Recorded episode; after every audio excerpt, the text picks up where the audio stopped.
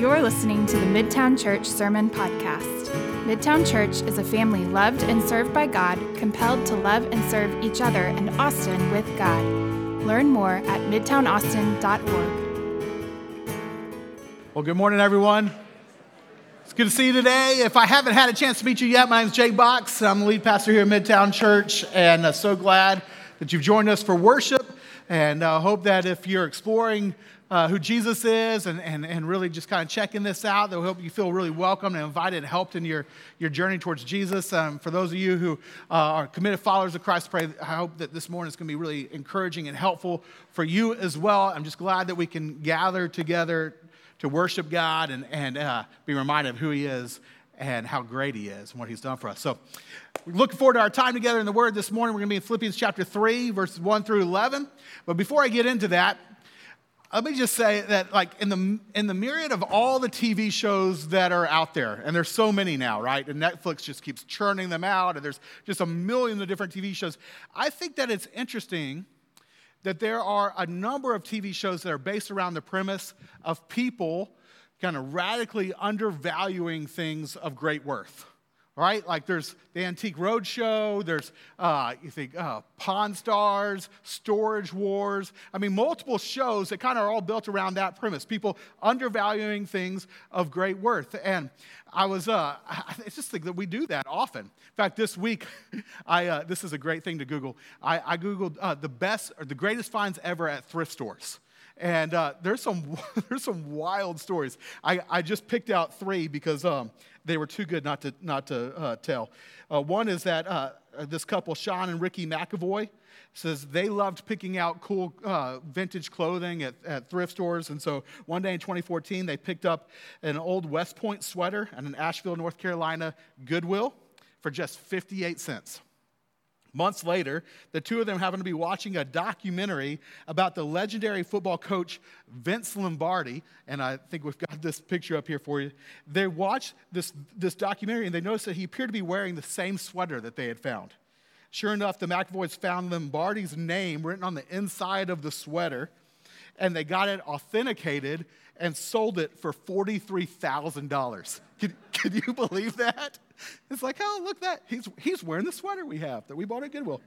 Okay, here's another one. Randy Gallardo was looking through boxes at a Fresno, California thrift shop in 2010 when he discovered uh, old tintype photographs that he bought for a dollar a piece. Once he got home, he started looking at them more closely, and he felt that he recognized one of the people in the picture. After some research, he discovered that one of the men playing croquet in the picture was, uh, was the famous outlaw Billy the Kid, which is hilarious. Here's the picture. Uh, you got a picture of Billy Kid playing croquet. That's, I mean, that's awesome, right? But then it turns out that this picture was only one of, uh, one of only two authenticated pictures of Billy the Kid in existence. And so it's been appraised for, and this is wild to me, $5 million. I mean, I don't know who's paying $5 million to get a picture of Billy the Kid, but I'm sure that the thrift shop that sold that picture for a dollar wishes they could have that one back, right? I mean, my goodness. Okay, one more. In 1992, at a local thrift store, Teri Horton spent $5 on what she thought was a huge, ugly painting. She bought it to give as a gag gift to cheer up a friend. And though the friend found the thrift shop uh, find uh, hilarious, she had no room for this giant picture. And so Horton took it back home. Later, when she tried to unload it at a garage sale, an art teacher told her that she should check it out to make sure it wasn't a Jackson Pollock. Horton ultimately hired a forensic specialist who found a fingerprint from the famed splatter painter on the piece and traced the paint back to his studio.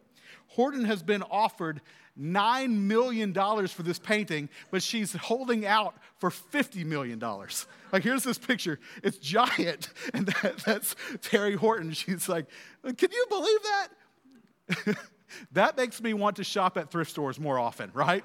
Because it turns out people, they, it's, it's not uncommon to undervalue things of great worth.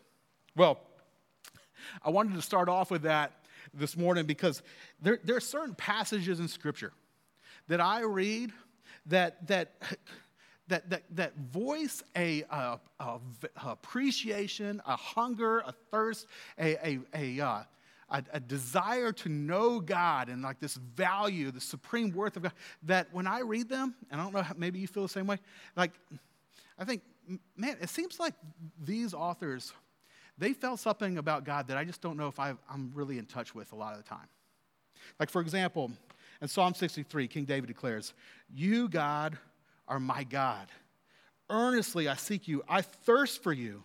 My whole being longs for you in a dry and parched land where there is no water. He's like, just like a man who's in the desert dying of thirst, and all he can think about is getting, that, getting a drink of water. He's like, that's how I feel about you, God. Like, that's how valuable you are to me. Like, my whole body just longs for you. Or in Psalm 42, it, it begins this way As the deer pants for streams of water, so my soul pants for you, my God. My soul thirsts for God, for the living God. When can I go and meet with God?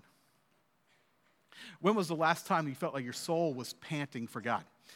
I read that and think, do, do, do souls pant? Is that, is that even something? But like, what, what, like, you ever like felt like this longing to know God? I read these because the, the passage we're looking at this morning, Philippians 3 1 through 11, it, it contains one of these passages where there's a statement of just this deep desire to know God in the sense that knowing God is of uh, supreme worth. In fact, here's what it says in Philippians 3, verse 8.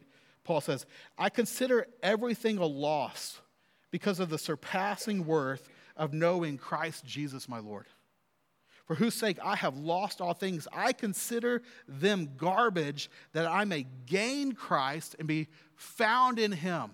And then later he'll just make the statement I want to know Christ. Friends, would you say those passages describe your desire to know God? Like when, when was the last time you felt a thirst for God? Where your whole being was just longing, longing for Him? Or when was the last time you thought, compared to the surpassing worth of knowing Christ Jesus, my Lord, everything else is just like garbage? See, from what, from what I can tell, whether you're, you're a Christian, you're committed to following Jesus, or you're here just exploring faith in Christ and you're trying to see, like, is Jesus God and what's he like? Like, I think, I think no matter where we're coming from on that, I think we're actually all in a very similar boat when it comes to this issue. That sadly, I, I find that it's, it's pretty rare to encounter people who have that kind of desire to know God. Let me ask you do you think that it is rare to have that kind of desire to know God because God is not really that valuable? Or is it because we way undervalue his worth? Like, we don't desire to really know him to this degree. Is that because we're right in, in, in our really appraisal of God's worth? Or because we're way out of whack with God's worth? Like, I think that there's got to be a reason, right? When, for why the Apostle Paul would declare that he considers everything a loss because of the surpassing worth of knowing Christ Jesus. I mean, there, has, to be a, reason why Paul, you know, 30 years into his relationship with God, with it, 30 years after trusting Christ, that's when he writes the letter of Philippians, it's 30 years after coming to Christ. And there's got to be a reason that even at that point, his big declaration is, I want to know Christ. There's got to be a reason for that. And if we don't feel that, then perhaps we're missing something. Perhaps our uh, understanding of God's worth and value and the value of knowing Him, it, we're, we're, you know, there's something calling, causing us to, to evaluate His value, his value wrongly. So, this morning, what we're going to do in this passage in Philippians 3 1 through 11 is we're going to see what Paul was speaking about, what he was reflecting on, what he was communicating, that then led him to make the declaration about you know, knowing Jesus is of all surpassing worth that makes everything else look like garbage. And here's what I think we might find it's like one of the reasons why we undervalue Jesus. That what Paul is talking about is something that I think we often miss or we don't put a lot of weight on. And that's what causes us to wrongly value the worth of Christ. So, again, turn to Philippians chapter 3, and let's pick up in verse 1 and uh, kind of track his argument together. So he says this, verse 1 Further, my brothers and sisters, rejoice in the Lord. It is no trouble for me to write the same things to you again, and it is a safeguard for you. Watch out for those dogs, those evil doers, those mutilators of the flesh for it is we who are the circumcision, we who serve God by his Spirit, who boast in Christ Jesus, and who put no confidence in the flesh. Okay, let me, let me stop there because these verses don't make any sense if you don't have uh, an understanding of kind of the histor- historical context of what was going on in Paul's day. So he, here's what's helpful to know is that there was, a, there was this uh, group of people known as the Judaizers. And the Judaizers were Jews who believed that Jesus was the promised Messiah of the, of the Jewish scriptures. And so they trusted, like, Jesus is the Messiah. But they also believed that in order for you to be accepted by God, you had to be a Jew. You had to follow all the Jewish customs and, and Jewish law and Jewish religious practices. And so, what this group, the Judaizers, would do is that they would hear of Gentile churches, Gentiles meaning anyone that's not Jews, right? And they would go to uh, places, often where Paul had started churches, and they would go to the Gentiles there and they would say, Hey, man, it is so great that y'all have recognized that Jesus is the promised Messiah of the Jewish scriptures.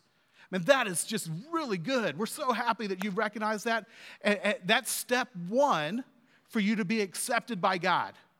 Now we're here to let you know here are the other things that you need to do by your own power to make you right with God. See, step one is to believe in Jesus. Step two is to adopt Judaism and all that comes with it. And so, all of our dietary laws, all of our moral laws, and by the way, men, um, you need to get circumcised which is always kind of an awkward thing to talk about. Um, but like that was a big, that's a big deal for Judaism, a big aspect of their religion, because that was a kind of a sign for the men that they were aligned with God, like they were on God's team, if you will. And so they said, okay, you need to, you need to get circumcised. And so when these Judaizers show up at a Gentile city like Philippi and, and say this, like all, everybody would be like, man, okay, so I thought we were accepted by God because of what Jesus did, but you're saying like, we have to do a bunch of other stuff too? And the men would start getting really uncomfortable and crossing their legs and all that stuff because they're like, man, I'm not sure if I'm down with that. And Paul says, man, what I'm writing here, I know I've said again and again and again, but I don't mind saying it again. This is a safeguard for you. You look out for those guys. See, what was interesting, he does this kind of wordplay because the, uh, the Judaizers, and really at that time, uh, many uh, Jewish people, they looked really down on Gentiles. In fact, and they would regularly call them dogs, call the Gentiles dogs. And they were like unacceptable to God. They were unacceptable people. Well, Paul, he, he spins that here. He says, no, no, they think Gentiles are dogs. I'm calling them dogs. I'm calling them evildoers. I'm calling them mutilators of the flesh. That's a play on circumcision, right? And he's just like, this, these people, he's upset about what these people are teaching, and rightfully so, because the Judaizers were, they were declaring a false gospel. They were leading people away from faith alone and Christ alone for their salvation. And Paul says, you got to watch out for that. Don't buy their lies. Be on guard. Beware. Watch out. Now,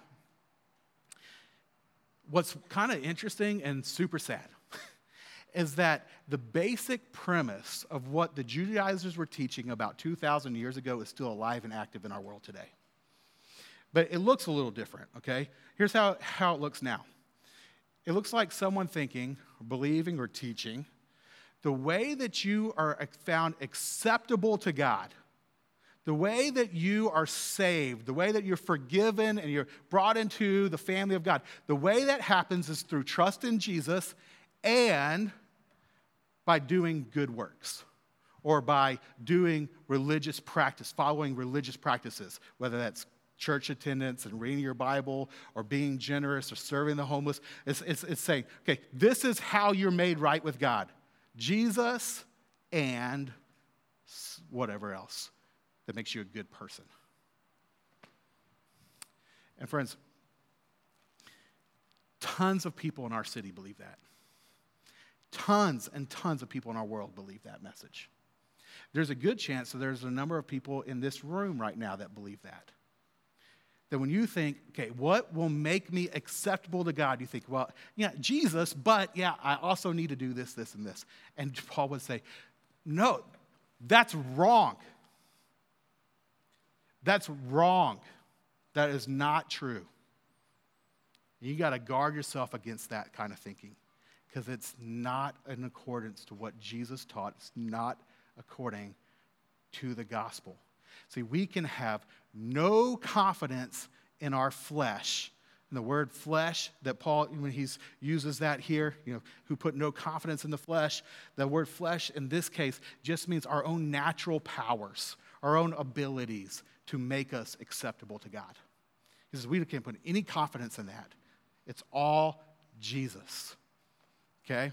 Now, the what Paul does next is, is, is kind of interesting.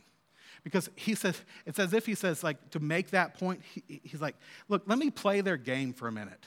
Like the judaizers they, they're teaching like you have to you know, jesus plus other good things to build up your resume to cause you to be accepted to god. He says let, let me play their game for a minute and then let me tell you what i have come to see and so he says look philippi if, anyone's going to uh, put confidence in the flesh, it could be me. I mean, he says this in verse 4, right? He says, If someone else thinks that they have reasons to put confidence in the flesh or my own natural powers to make me acceptable to God, he says, I have more, which is like super arrogant sounding, right? He's like, Oh, well, Paul, you're saying that you're the greatest, you know, the best person who's ever lived or something like that. But, but then he lays out his basically his resume, and I think everyone who was reading it in that day would have said, yeah, I can see what you mean. That's, that's pretty good. That's a pretty good resume. Because here's what he says. He's like, I've been, I was circumcised on the eighth day. I love that I've had to mention that word like five times already. But um, the purpose of him saying that is, is, is, to say, look, this means that I have been a, a Jew since birth.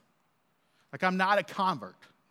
And what's in the Judaizers' eyes would have been a big deal, right? He says, okay, so that's where I'm coming from. And I'm of the people of Israel, of the tribe of Benjamin, which carried weight because he was, uh, the tribe of Benjamin was one of only two tribes of Israel, 12 tribes of Israel, that stayed true to King David. So he's saying, like, in this sense, I'm like, like, not only just a Jew, but from the tribe of Benjamin, I'm, I'm like all, you know, really racially pure. Again, in the eyes of the Judaizers. That's who he's speaking of. And then he says, in addition, I'm a Hebrew of Hebrews, meaning that he was not a Hellenistic Jew who had adopted the culture, the Greek culture that day and spoke Greek. He says, no, no, I, my family, like we're Hebrews of Hebrews, like we speak, we speak the Hebrew language, we, we haven't adopted the Greek culture. Like I'm culturally pure in that sense. And then he says, in regards to the law, a Pharisee, meaning of, of the religious elite the upper echelon of religious people. That's me. And then he says, as for zeal, persecuting the church, meaning that before he became a Christ follower, he was zealous and stomping out anything that he thought did not line up with Judaism. And then he says, as for righteousness based on the law, faultless. Meaning, as a Pharisee, like he kept the letter of the law. He made sure he dotted all the I's and crossed all the T's, like he did everything he was supposed to do. He says, No, if anyone's going to have confidence in the flesh to make me acceptable to God, like I've got a really good resume. Now, think about a resume for a minute. What's the purpose of a resume? Like a resume is your argument on paper for why you should be accepted into something, right? It's, it's, it's, your list of merits that you hope will prove that you are acceptable to school or to a job or whatever it might be. And he says, okay, here's, here's my resume that I could put confidence in that would, I think, I put this to God, I get this resume in God's hands, He's going to look at it and say, Oh man, that's impressive. You're in, right? I accept you. That's the idea that the Judaizers had. They said, you, you, you got to trust in Christ. That's good. Recognize He's Messiah. But you have to have a really good resume also. You have to add to that. You have to do good things, religious observances, obeying God, and then you can get in. And here's what Paul says next He says, What I've realized is uh, whatever were gains to me, I now consider loss for the sake of Christ. Whatever were gains to me, I now consider loss for the sake of Christ. Now, if you've checked out, all right, if you're like, oh, I don't know what he's talking about, that's a lot of ancient history, come back here because, listen, the, the, how I opened the message talking about, like, do we value Jesus appropriately, or perhaps are we undervaluing the worth of knowing God? What Paul says here is the thing that causes him to talk about why, beyond anything else, he wants to know Jesus. Like this argument right here is the thing that lights his fire to know Jesus above all else. So, so you know, check in and listen because here's what he's saying. When he says, uh, whatever were gains to me, I now consider lost for the sake of Christ, he, he, he means, uh, I come to realize that all of my good accomplishments, all the things that I would include on my resume as an argument for why I should be accepted by God, all my gains, I now consider them being in the lost column. Like, not just like a loss, but a negative on my record.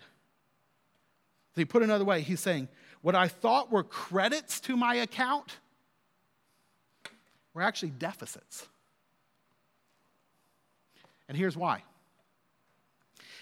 it's not because the things on his resume were bad per se. Many of those things really good things.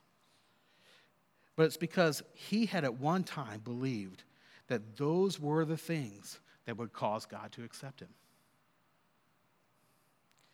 And what he had come to realize is that his confidence and his good works and his resume and all the ways that he obeyed, that his confidence and his good works were actually the very thing that was going to cause him to be rejected by God.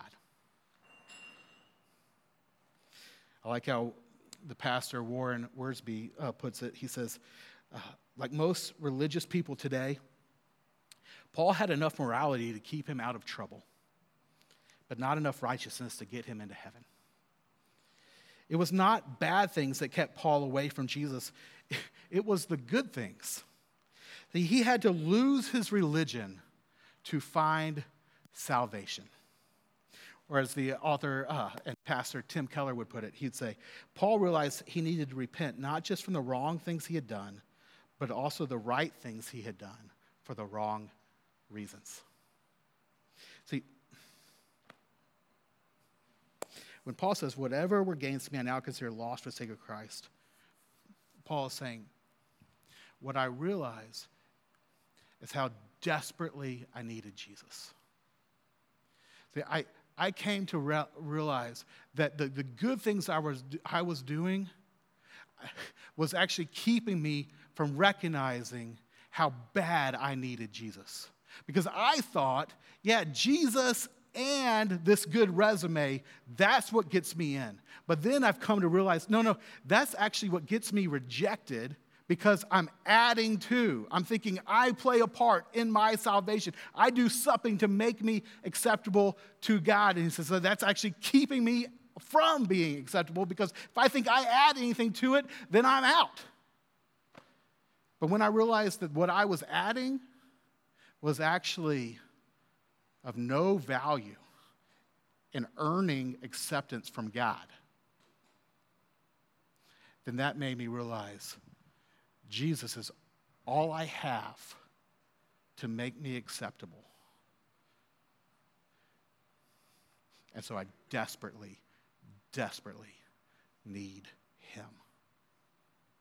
It's not Jesus and, it's only him. He's my only hope to make me acceptable to, Jesus, to, to God. Friends, here's what this looks like in our lives, okay? This is going to be a little dangerous for me to say, but listen in. For some of y'all, attending this worship service is a loss. And you are thinking, yeah, yeah, I'm having to listen to you. But don't, don't think that way. Um, for some of y'all, attending this worship service is a loss. It's a, it's a detriment for you. Not because attending worship service or attending a church is bad. It's, it's not. I'm, I'm a big fan. I think that it's a good thing. However, if you think God is going to find you more acceptable to Him because you are here, then being here is keeping you from recognizing how desperately dependent on Jesus alone you are to make you acceptable to God.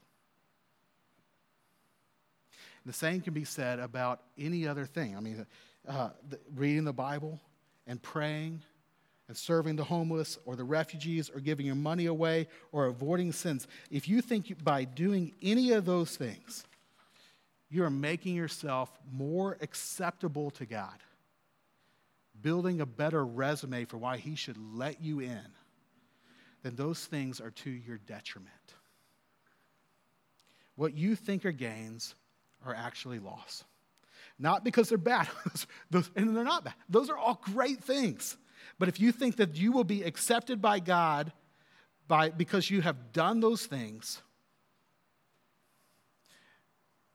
then you've fooled yourself, and it's going to lead to your rejection because there's nothing that you can add.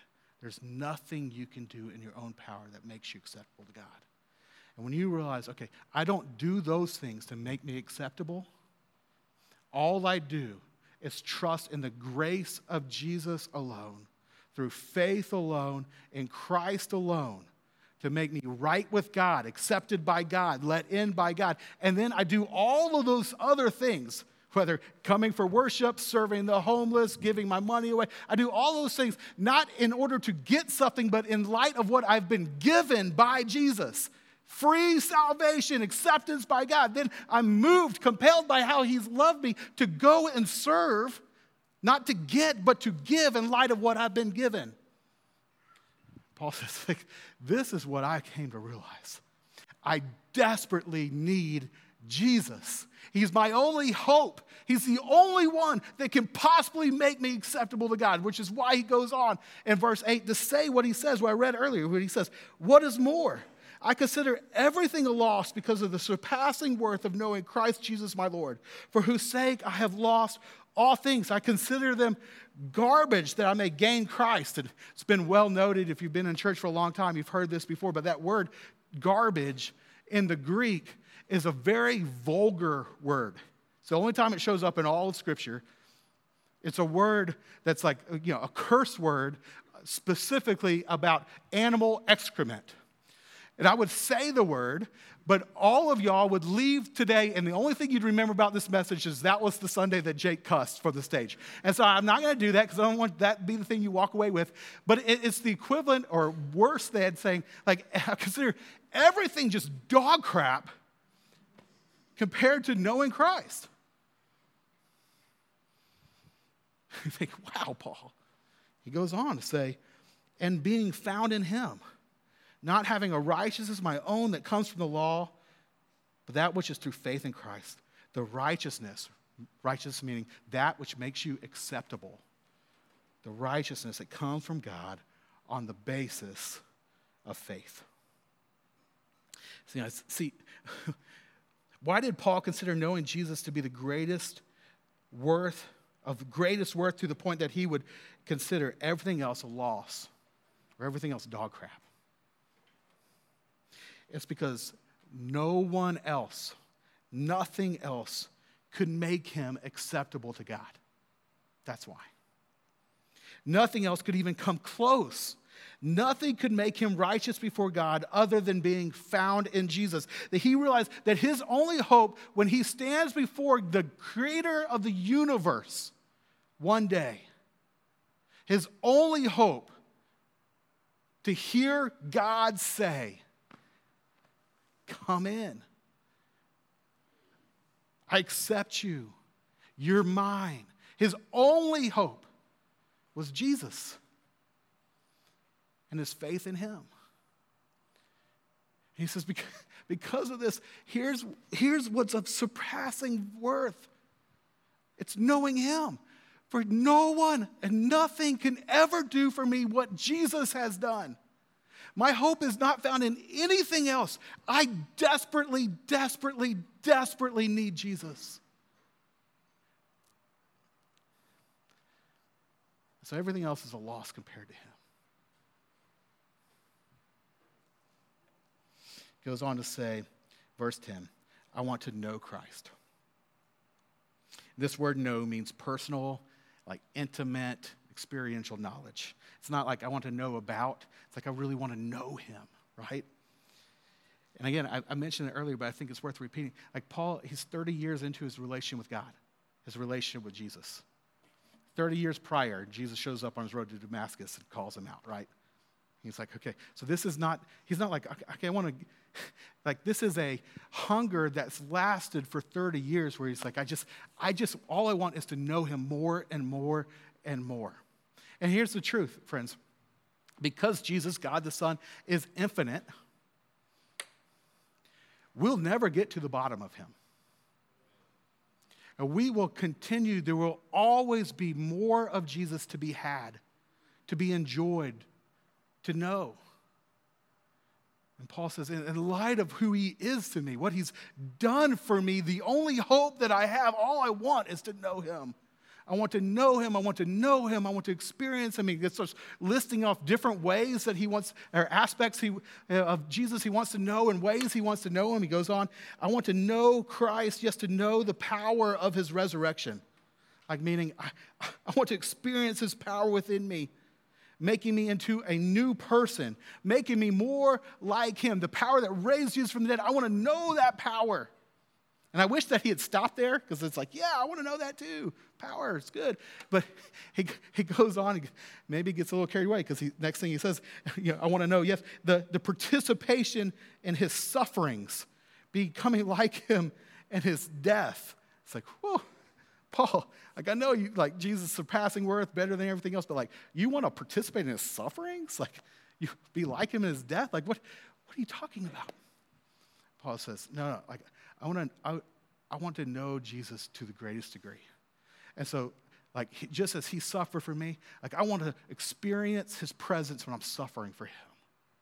And any of y'all who've suffered for Jesus, you can, you can say, like, there's an intimacy that comes in that moment when he's all you have. And Paul says, I want to experience that. That's how badly I want to know Jesus.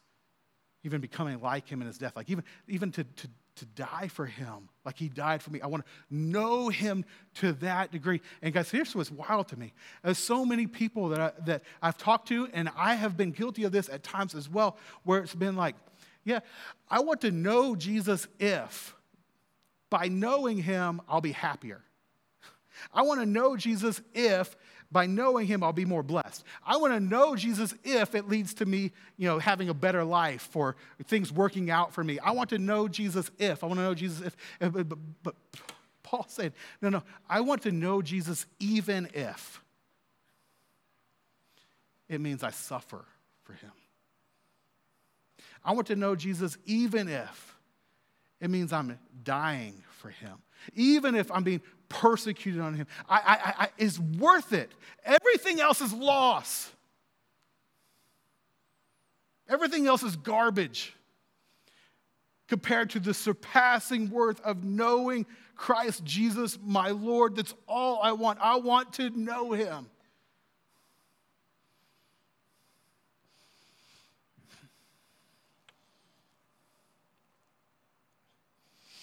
Friends, could it be that one reason why we undervalue knowing Jesus is that we have failed to realize that there is nothing we can do to make us acceptable to God?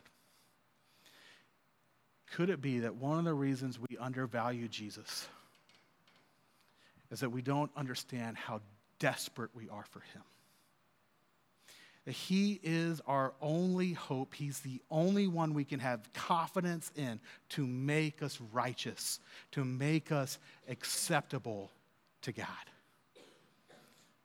See, when you realize how desperately you need Him, then you will begin to value Him and see His surpassing worth above all else, for nothing else can do that for you.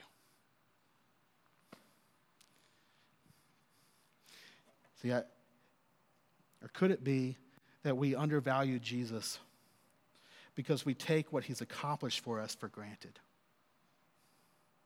That if we fail to remember that we have no other hope before God except for him, then, then perhaps we will undervalue Jesus.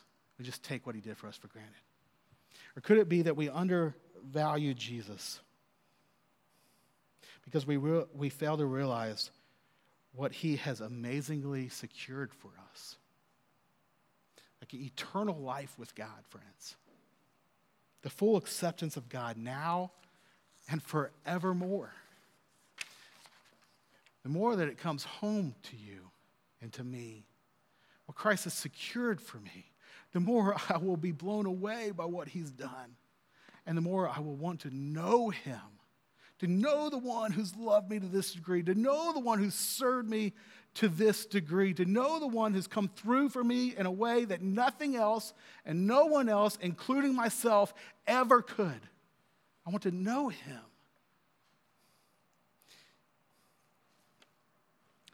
If you don't value knowing Jesus above all else, either you're right, Jesus isn't that valuable, or you're appraising his worth all wrong. Friends, I, encourage you this week to wrestle with that. And if when you're wrestling with that, you recognize you're undervaluing his worth, and yet you still don't desire to know him to, the, to this degree, then I want to encourage you to begin to do what Paul does here in this passage. Reflect on how desperately you need Him. Reflect on what He has secured for you and reflect on what He did to secure that for you. Take time, reflect on it, remember it, meditate on it, how desperately you need Him. What He secured for you, the acceptance of God, and what He did to secure that. We're going to end this message by giving you a chance to even begin that by taking communion. Then we take communion as, a, as an opportunity to remember who Jesus is and what he did. What he did to secure for us the acceptance of God. Therefore, it's, it's grace alone, through Christ alone, grace alone, through faith alone, in Christ alone, that has secured our salvation, made us acceptable to God and that grace was given to us through Jesus' death on the cross. That he lived the life that we were supposed to live, a righteous life. But then on the cross, he died the death we deserve to die for not living a righteous life. He took our penalty upon himself. He was forsaken by the Father on the cross so that we don't have to be. So that we can stand before the Father and not hear that you're forsaken, get out, rejected, but to hear, no, come in, my son and my daughter. That's what Jesus did on the cross. That's what he accomplished on the cross. When his body was broken and his blood was spilled, he made the way for us to be made righteous. Love how 2 Corinthians 5:21 puts it. God made him who had no sin to be sin for us, so that in him we might become the righteousness of God. He loved and served us to that degree he rescued us from our sin and from God's rejection that we could be brought in. And we can't add to that, and we don't need to. Let us see how desperately we need him. Let's rejoice in how he, what he's done for us and what he's secured for us. That his value in our eyes would at least begin to head in the right direction to match his real value and his real worth. And friends, let me ask, also add if you're here today and, and you'd say, okay, you know what? I, I'm one of those people who thinks and has thought, like, Jesus is a good example, or like He died for me and that's good. But I also have thought I, I have to live a certain way. I have to follow a set of rules. I have to avoid certain sins or whatever it might be. I have to do something to make me also acceptable to God. If that's where you've been, I really want to encourage you, even right now, for you to recognize that's, that's not true. And to see how desperately dependent on Jesus you are.